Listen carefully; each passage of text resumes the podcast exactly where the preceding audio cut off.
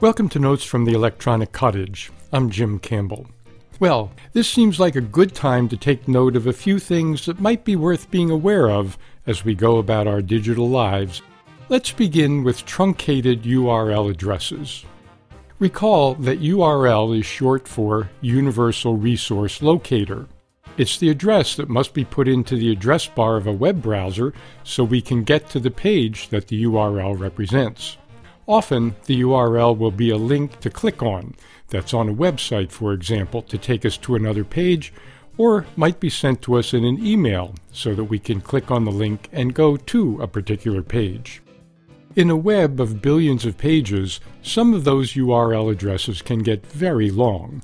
So sites such as bit.ly, bit.ly, have popped up which allow a person to put in a long URL and the bit.ly service shortens it considerably to make it easier to include in, for example, an email.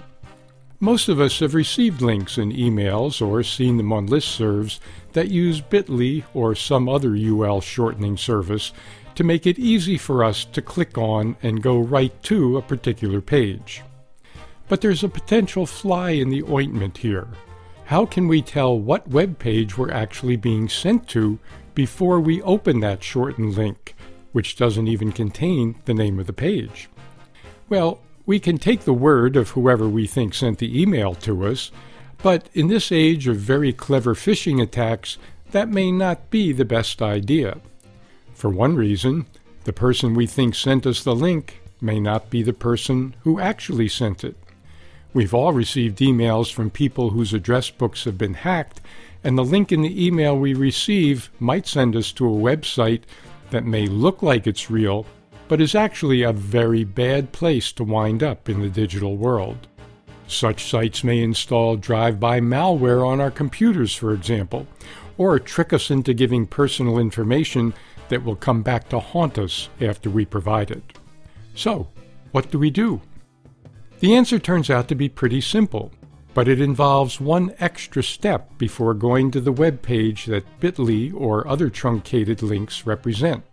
Sites have arisen on the web that allow us to paste the short address we've received and find out what website that link will actually send us to. And, as a bonus, whether that site has any serious reputation problems. Three such sites are Norton SafeWeb, URL Void, and scan URL, and there are several others. We simply entered the shortened URL address into one of these sites, and the site will provide a rating of the safety of the website that the shortened URL link will actually send us to, which might not be the site that we were expecting. But now we know that, and we can avoid the poisoned site.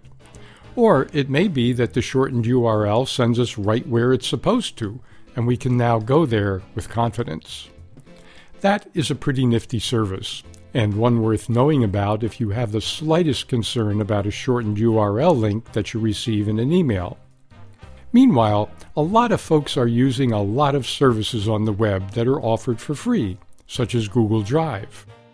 We are pretty sure that many people don't read the terms of service on some of those sites.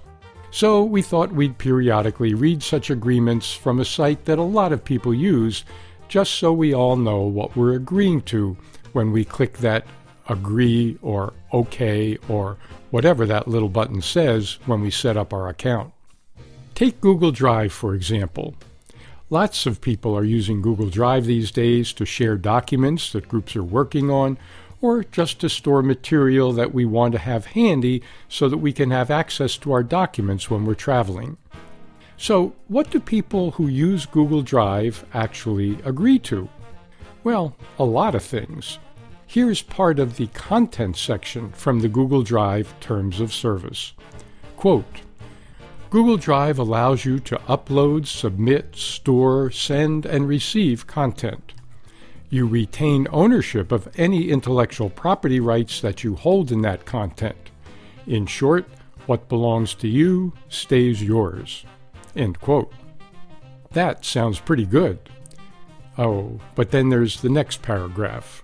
Quote, when you upload, submit, store, send, or receive content to or through Google Drive, you give Google a worldwide license to use, host, store, reproduce, modify, create derivative works, such as those resulting from translations, adaptations, or other changes we make so that your content works better with our services, communicate, publish, publicly perform, publicly display, and distribute such content.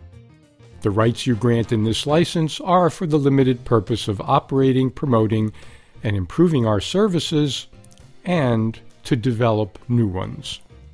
This license continues even if you stop using our services unless you delete your content. Make sure you have the necessary rights to grant us this license for any content that you submit to Google Drive. End quote. In other words, if we use Google Drive, Google has a copyright license to do pretty much anything it wants with whatever we put up there. The limited purpose words may sound comforting, but they essentially would give us no legal comfort in a court of law. So, business people working on confidential documents, creative writers, artists, or people with the next great idea might want to take a look at the whole text of the terms of service they agreed to. And, of course, any user may want to know that, quote, our automated systems analyze your content to provide you personally relevant product features such as customized search results and spam and malware detection. This analysis occurs as the content is received, shared, uploaded, and when it's stored. End quote. In other words, once you put something up on Google Drive, all of these terms kick in. It's always a good idea to know what we're agreeing to on the web, and we'll do our best to point out some of the things that we may not have noticed in some of those terms of service right here on future editions of Notes from the Electronic Cottage.